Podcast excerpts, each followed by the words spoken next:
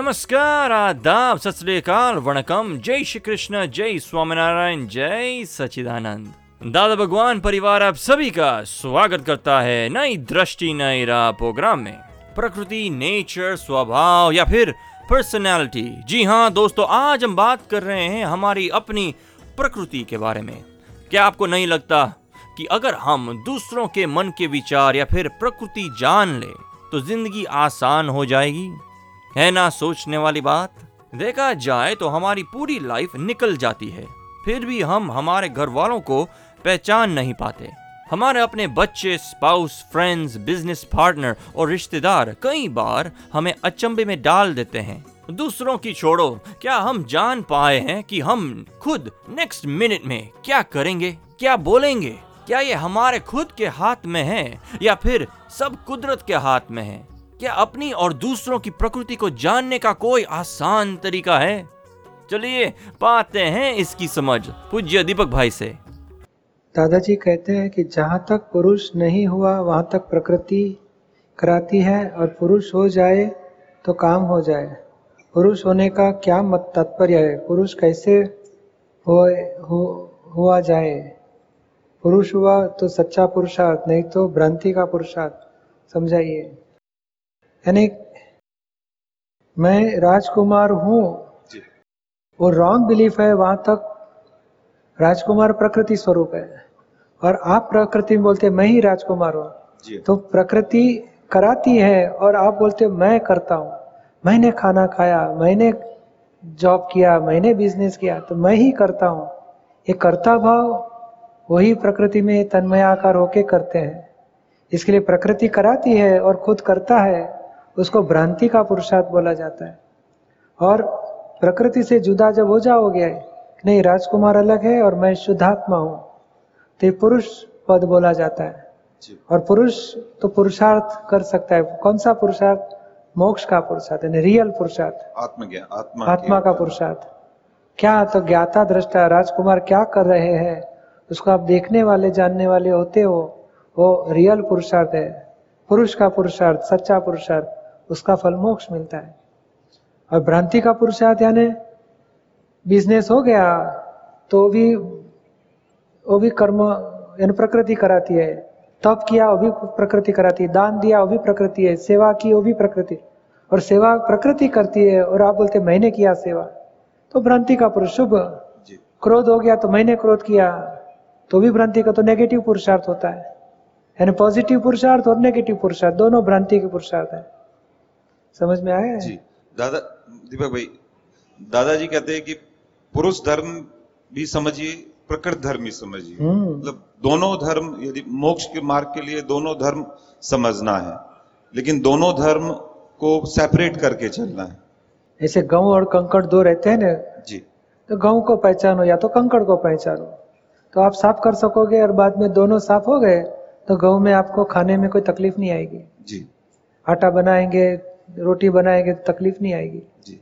तो ये प्रकृति और पुरुष है ना हम क्या करते हैं? आत्मा को जान लिया कि मेरा स्वरूप इसमें क्या है। तो ये गाँव को पहचान लिया तो बाकी रह गए वो सब कंकड़। जी। तो मैं शुद्धात्मा हूँ तो बाकी है सब प्रकृति। प्रकृति में सूक्ष्म प्रकृति क्रोध मान कपट मोह राग द्वेष सूक्ष्म प्रकृति है। अहंकार बुद्धि चित मन सब सूक्ष्म प्रकृति। और स्थूल प्रकृति यानी ये देह दिखता है स्त्री स्वरूप है पुरुष स्वरूप है बनिया है क्षत्रिय है पाटीदार है तो सब स्थूल स्वरूप में है। और दूसरे को एक नहीं कोई क्रोध से बात करता है वाणी किसी को दुख दे देते हैं दिखाई देता है वो सब स्थूल भाग है। जी। और आत्मा के सिवाय बाकी रहा वो सब प्रकृति। तो हम हमारा ही भाग को पहचान लिया कि मेरा पार्ट शुद्ध आत्मा है बाकी सब प्रकृति है। जय सचिन? आप सुन रहे हैं नई दृष्टि, नई राह। आज हम बात कर रहे हैं प्रकृति के बारे में। तो ये प्रकृति है क्या? क्या हमारी प्रकृति या नेचर हम जन्म से लेकर आते हैं? तो क्या ये प्रकृति बदली जा सकती है? तो दोस्तों, हम कैसे व्यवहार करें कि सबके साथ अपनापन अनुभव कर सके? चलिए जानते हैं अपने आत्मज्ञानियों से। पूज्य निरुमा, एक दिन गुजराती सत्संग में प्रकृति को भगवान ही है ऐसा बोली है। उसे विस्तार से समझाने की कृपा करे। प्रकृति का दोष देखना अभी तक बंद नहीं हुआ। ये प्रकृति यानी क्या है? ये प्रकृति हमें हमें ऐसा देखना है कि ये प्रकृति जो काम कर रही है प्रकृति के पीछे ज्ञान किस चीज़ का है? आत्मा का ज्ञान है। जैसे चोरी करने की प्रकृति है तो हम इसको चोर बोलते हैं। चोर आदमी है। जी। पर चोरी करने वाला भीतर में व्यवहार में ऐसे बोला जाता है चोर है। मगर निश्चय में वो खर सचमुच आत्मा है। जी। तो आत्मा का ही एक व्यवहार ज्ञान है। तो हम ये ज्ञान जो जो है चोर का चोर चोर आदमी पर एक दिन वो ज्ञान में आत्मा के ज्ञान में आएगा तो वो भी आत्मा परमात्मा होके रहेगा। तो हमें ये जागृति में रहना है कि हम जिसे बोलते हैं चोर मगर ये तो प्रकृति के अनुसार है। ये प्रकृति का एक उल्टा ज्ञान छूट जाएगा और सीधा ज्ञान में आगे बढ़ेगा तो धीरे धीरे वो भगवान तक पहुँच सकती है। जी। तो इसे बोले आज जैसे बच्चा है तो आज भाई भाई पढ़ा लिखा नहीं है कुछ नहीं। अरे बीस साल के बाद डॉक्टर भी हो सकता है पच्चीस साल के बाद। जी। तो हम आज से ही उसको तैयारी करते कि ये बढ़ के बढ़ के ये हो सकता है। तो प्रकृति भी बढ़ के बढ़ के उसके ज्ञान उसकी अज्ञानता के आवरण टूटते जाएँगे और ज्ञान दादा भगवान की प्रकृति तो भगवान जैसी हो गई। और क्यों? भगवान जैसे किस किस प्रकृति को हम भगवान जैसे बोलेंगे? जिस प्रकृति में क्रोध नहीं है मान नहीं है लोभ नहीं है मोह नहीं है विकार नहीं है। पंच महाव्रत धारी है। जी। भीतर में असत्य चोरी हिंसा अपरि परिग्रह और विषय विकार सब खत्म हो गए परमाणु ही नहीं है। फिर फ़िज़िकल बॉडी भी भीतर में ऐसी प्रकृति हो गई कि फ़िज़िकल बॉडी को हम भगवान रूप से नमस्कार कर सकते हैं। जी। तो ये बढ़ के ये हो सकता है ऐसे बताना चाहते हैं कि लास्ट में ये स्टेज तक पहुँच सकती है प्रकृति। जी। और साथ मूल आत्मा तो भगवान है ही है। जी। प- भगवान रिलेटिव भग- स्वरूप भगवान स्वरूप हो गया तो ही मुक्ति होगी। रिलेटिव स्वरूप चोरी करता है झगड़ा करता है बाद में बोला भीतर में शुद्ध आत्मा हो तो मोक्ष भी नहीं होगा जी। ये रिलेटिव भी शुद्ध होना चाहिए कषाय रहित। और रियल तो शुद्ध ही है। जी। रिलेटिव बढ़ के बढ़ के बढ़ के यहाँ तक पहुंचेगा। आत्मा जैसा ही फ़ोटो प्रकृति का गिरना चाहिए। जैसे आत्मा है जैसे हम प्रतिबिंब और मनुष्य दो दोनों सरीखा दिखता है ना? जी। तो ये प्रकृति ये अभी विकृत दिखती है। राग द्वेष वाली दिखती है और भगवान आत्मा वितराग है। तो प्रकृति भी वितराग जैसी होगी तो हमारा मोक्ष होगा। तो प्रकृति में तो दोष तो है ही ना? प्रकृति में दोष है मगर दोष खत्म भी हो सकते हैं। जी। दोष खत्म यानी वही बताया कि क्रोध मान माया लोभ खत्म हो गए। राग द्वेष खत्म हो गए। हिंसा परिग्रह चोरी सब खत्म हो गए तो वो प्रकृति भी भगवान जैसी हो जाएगी। जी। समझ में आया? साथ में परमात्मा को भी बताया थे प्रकृति। पर भगवान और परमात्मा में इतना ही अंतर है कि एब्सोल्यूट आत्मा वही परमात्मा है। जी। और जब भीतर में परमात्मा है तो ये प्रकृति भगवान स्वरूप हो जाती है यानी भगवान बोला जाता है। रिलेटिव को भगवान बोला जाता है रियल में परमात्मा बोला जाता है। जी। जैसे खुदा और अल्लाह। जी। ऐसे ब्रह्म और पर ब्रह्म तो भगवान को ब्रह्म बोला जाएगा पर ब्रह्म को परमात्मा बोला जाता है। और है किस चीज़ का? देखो एब्सोल्यूट स्वरूप में आ गया खुद तो परमात्मा यानी तीन शब्द है जीवात्मा अंतरात्मा और परमात्मा। जब तक अज्ञान दशा है कि मैं ही चंद्र कुमार हूँ मैं ही करता हूँ तो अज्ञानता से आप क्षर बोला जाता है क्षर भाव विनाशी भाव उसको जीव दशा बोला जाता है। जी। बाद में आपको जागृति रहेगी कि मैं शुद्धात्मा हूँ चंद्र प्रकाश चंद्र कुमार अलग है। तो ये क्षर भाव छूट गया अक्षर भाव में आए। और बढ़ के बढ़ के वो पुरुष पद बोला जाता है बढ़ के पर पुरुषोत्तम यानी परमात्मा। एब्सोल्यूट स्थिति में आओगे तो परमात्मा पद बोला जाएगा। और जब भीतर में आपका परमात्मा दशा आती है तो रिलेटिव स्वरूप को लोग भगवान बोलेंगे ये तो भगवान स्वरूप हो गए। तो समझ? सुधार तो रिलेटिव का करना है। सुधार रिलेटिव का है। रिलेटिव को ही एक कभी सुधार होता है कि रियल की अज्ञानता है तो रिलेटिव बिगड़ा है। तो रियल का ज्ञान होने से रिलेटिव भी सुधरेगा और रियल का ज्ञान बढ़ते बढ़ते एब्सोल्यूट तक पहुंचेगा। जी। समझ में आता है जी। ना इसके लिए रियल व्यू पॉइंट में हम शुद्धात्मा है ऐसे हमें जागृति मिली। और रिलेटिव में चंद्र कुमार है रिलेटिव में हम क्रोध मान माया लोभ हम अभी प्रकृति है शरीर का स्वरूप है मगर भीतर से हम राग द्वेष उठा लेते हैं अभी।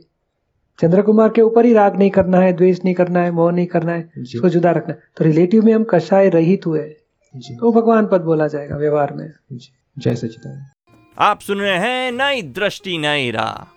दोस्तों आज हम बात कर रहे हैं प्रकृति के बारे में और सोचते हैं कि अगर हम सामने वाले की प्रकृति जान ले तो जीवन बहुत ही सरल हो जाए। क्या हम समझ पाए हैं कभी? और ये तो हम जानते ही हैं कि हर एक व्यक्ति में कोई तो अच्छा गुण होता ही है। तो नेगेटिव क्वालिटीज को नजरअंदाज करके उनमें पॉजिटिव देखने का कोई तरीका है? चलो, हमारे ज्ञानी के पास सॉल्यूशन ही है। लेट्स लिसन स्त्री प्रकृति में से जल्दी कैसे दूर सम, दूर छूट सकते हैं? कैसे छूट सकते हैं? जिससे स्त्री की प्रकृति में से जल्दी बाहर निकल सके। सत्संग सुनते समय बहुत बार आँख बंद हो जाती है, नींद आ जाती है। इसका क्या कारण? सत्संग के टाइम नींद आ गई तो दर्शन आवरण कर्म है। तो थोड़ा क्या करने का? नींद के बदले थोड़ा ऐसे ऐसे करके जागृति आ जाने का और थोड़ा पीछे जाके खड़ा हो जाने का। पर्स रखने का अपनी जगह पे, कोई बैठ नहीं जाए। मगर उधर जाके थोड़ा मूवमेंट करेंगे तो ये आवरण टूट जाएगा। आप ज़ोर मार के निश्चय करके आवरण तोड़ डालो, नहीं तो ये आवरण से नुकसान हो जाता है, ज्ञान के ऊपर आवरण आ जाता है बाद में। ये पूर्व का आवरण है, उसके वजह से नींद आती है और नींद में तन्मय आकार रहेंगे तो और आवरण आएँगे। तो नींद को तोड़ देना चाहिए। पीछे जाके खंबे के पास जाके थोड़ा ऐसे ऐसे खटने का। जागो जागो तो जाग जाएगी।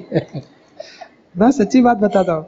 कोई लोग ऐसे ही करते, पीछे जाके खड़ा रह के लेफ़्ट राइट लेफ़्ट राइट वो खड़े रह के करेंगे तो सर्कुलेशन बढ़ेगा तो नींद टूट जाएगी। पर ये आवरण है एक प्रकार का। और ये स्त्री प्रकृति का भी एक वन ऑफ़ द सपोर्टिंग कारण है। आराम चाहिए। जरा अच्छा सब साधन स- सपोर्ट मिल गया। आराम कर लेती है दो मिनट के लिए। तो प्रकृति में से भी बाहर तो निकलना ही पड़ेगा। अभी आप जो बोलते हैं स्त्री प्रकृति में से बाहर कैसे निकल जाए?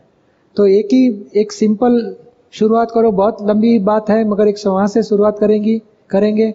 सामने वाले की गलतियाँ देखने का बंद करो। हमारी बुद्धि दूसरे के ऊपर ही कैमरा रहता है वो क्या कर रही है वो क्या कर रही है वो कैसा है वो कैसा है। खुद के गलतियाँ देखने की बात ही बंद होती है। और हमें कोई गलती बताए तो इतना ज़ोर से उसको डंक मार देंगे तो कभी भूल हमारी गलती निकालने की वो भूल ही जाएगा कि इनकी गलती कभी नहीं निकालनी चाहिए। होता है कभी ऐसा? हाँ? हाँ बस वो दो ही शब्द पकड़ो कि सामने वाले की गलती कोई मेरी गलती निकाले तो मुझे स्वीकार करना है प्रोटेक्शन नहीं करना है। और सामने वाला की गलती मुझे कभी नहीं देखनी है, मुझे निर्दोष देखना है। और कोई मेरी गलती निकाले तो मुझे उपकार मानना है, उपकारी मानना है उसको। और मुझे मेरी गलतियों में से निकल जाना है, क्योंकि वो आपकी गलती नहीं निकालता। ये मीना की गलती निकालता तो मीना की गलती, मीना गलती वाली है ही है। और लाखों गलतियों में से एक दो निकाल, दिखाई दी उसमें क्या हमें हरकत है? स्वीकार करो, नई गलती होगी तो उसकी ज़िम्मेदारी। और होगी और आपने स्वीकार कर दिया तो गलतियाँ कम होगी समझ में आता है?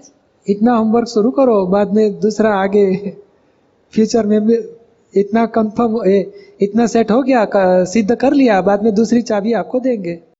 आप सुन रहे हैं नई दृष्टि, नई राह, जो सुलझाता है ज़िंदगी के हर सवाल को। दोस्तों, आज हमारे ज्ञानियों ने हमें प्रकृति की समझ दी और सिखाया कि कैसे हम अहंकार और बुद्धि से बाहर निकलकर प्रकृति को सहज होते हुए देखें। ऐसे ही और प्राइसलेस चाबियाँ पाने के लिए हर रोज सुनते रहिए हमारा अपना कार्यक्रम, जिसका नाम है नई दृष्टि, नई राह। अधिक जानकारी के लिए हमें कॉल करें one eight seven seven five zero five three two three two extension twenty three और लॉग इन करें Hindi dot Dada Bhagwan dot O R G या फिर ईमेल करें Dada on radio at U S dot Dada Bhagwan dot O R G या फिर Dada Bhagwan foundation YouTube channel को subscribe करें। आज के लिए हमें दे इजाज़त कल फिर मुलाकात होगी। तब तक के लिए एडजस्ट एवरीवेयर जय सच्चिदानंद।